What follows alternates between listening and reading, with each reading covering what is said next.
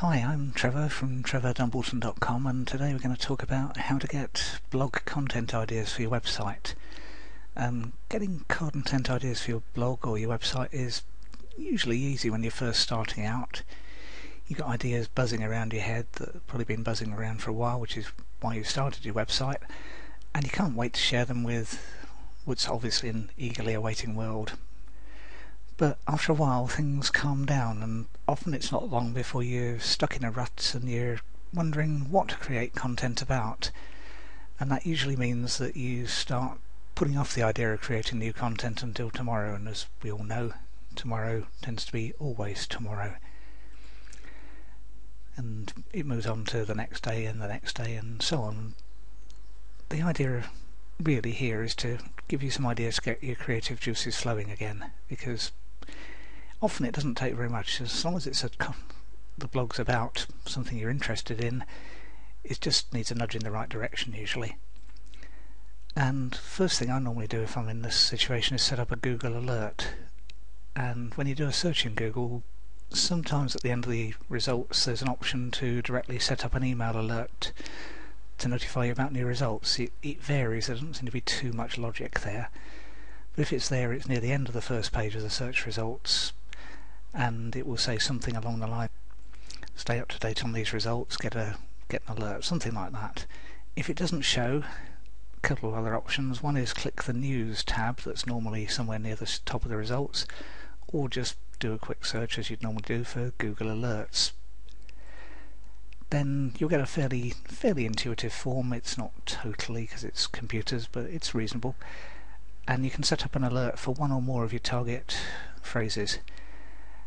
And what that'll do is send you an email each time that phrase hits the search results in a in a meaningful way. Um, again, there's no total logic, but it, it usually it works quite well and the screen will actually show you what you're likely to get in potential matches. There's a few different options with it. I tend to either do blogs or news or, or all.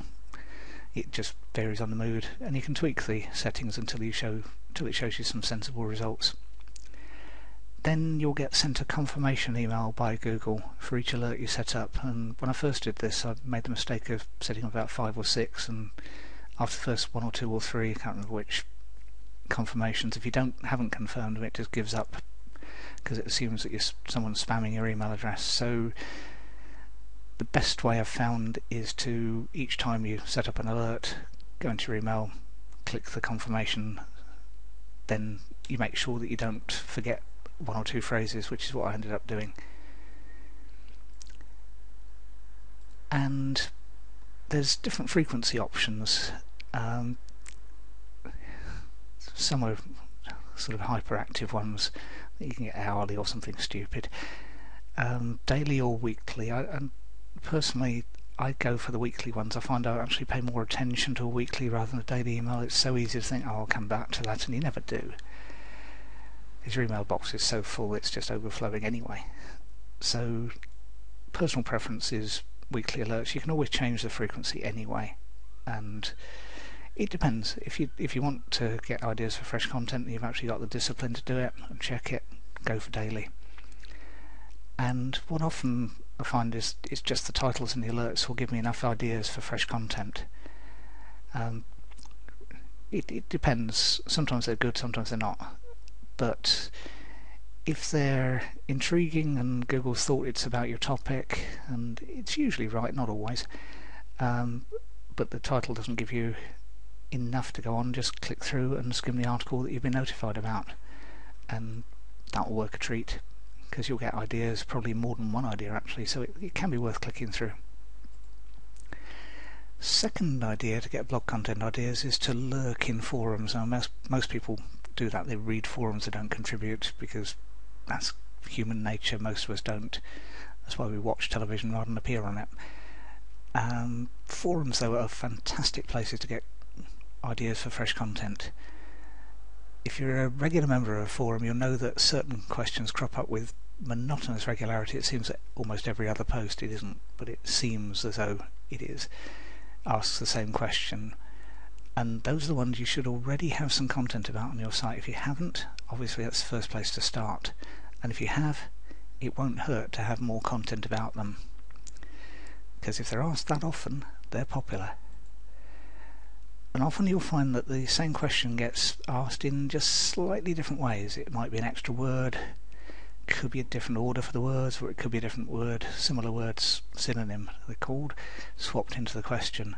And all of those variants are ripe for new content to be created around them. Because if people are asking different questions in slightly, or the same question in slightly different ways, you need a page on each. It sounds overkill, but remember that Google delivers pages on your website, not your complete website. So people will probably only go in, I know it's, you'd love them to go all over your site, but in practice they're probably only going into one or two pages and Google will do its best to match the precise words used in each individual search. So on this one, how to get blog content ideas for your website will be different results to how to get website ideas for your blog or website content ideas for your blog. All those will return slightly different results. And you can test that for yourself. Just run each of the search variants you found in a forum, wherever, and check which pages return for each one. What I'll do if I'm being nerdish enough to do that is just set up about two or three tabs and just do separate searches and then flick between the, the ones. Sometimes you'll find the order of the results is slightly different, other times the pages returned will be different.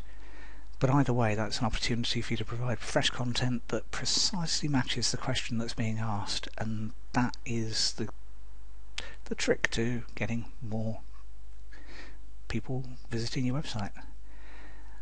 The third way I'm going to talk about is just going through your old posts. Now, if your website's been around a while and has got more than a handful of pages, it pays back to go through your old posts for inspiration. And what I find is best is probably start with the oldest pages first. They're the ones that it's been quite a while since you last looked at, almost certainly. But people are still going to the pages. If you check your um, stats and things like that, you'll find that people are still going there. Um, sometimes they'll be out completely out of date, in which case you might need to just say, well, go here instead. But most of the time, what you'll find is that your thought processes have changed a bit, and it's the oldest posts that that happens on most.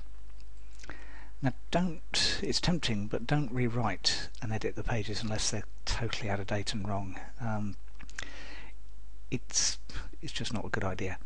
Instead, it's much better to create a new page that gives people your current thinking on whatever the topic is. And that quite often you'll find that if you've got five or six pages that you've neglected, that's the wrong word, but that you know what I mean, that you've left lying, maturing is the better word, you'll probably find you get quite a few ideas out of that. Another way to come up with fresh ideas is to take each bullet point or paragraph from a page and then just write a completely fresh post just about that point. So if like this you've written three or four or five or seven or whatever it happens to be bullets or just paragraphs because chances are you haven't written one just long paragraph um, that'll give you plenty of places and you can expand on each point and just go into it in more depth um, another option is just to ask the question why to any of those, any of the points you've written about why.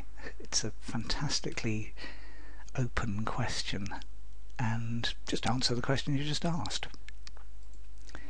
And what you'll find is that most of this will just help consolidate your thoughts and it'll usually put you, especially asking why, will usually put you closer to being in the head of the person who's checked out your content because that's probably the question that's running through their mind. Why should I do that? Why, why, why, why, what, how? All those kind of questions. All the questioning questions. And if you'd like more, my blog site is trevordumbleton.com and have a read there. There's plenty more ideas there. Thank you very much.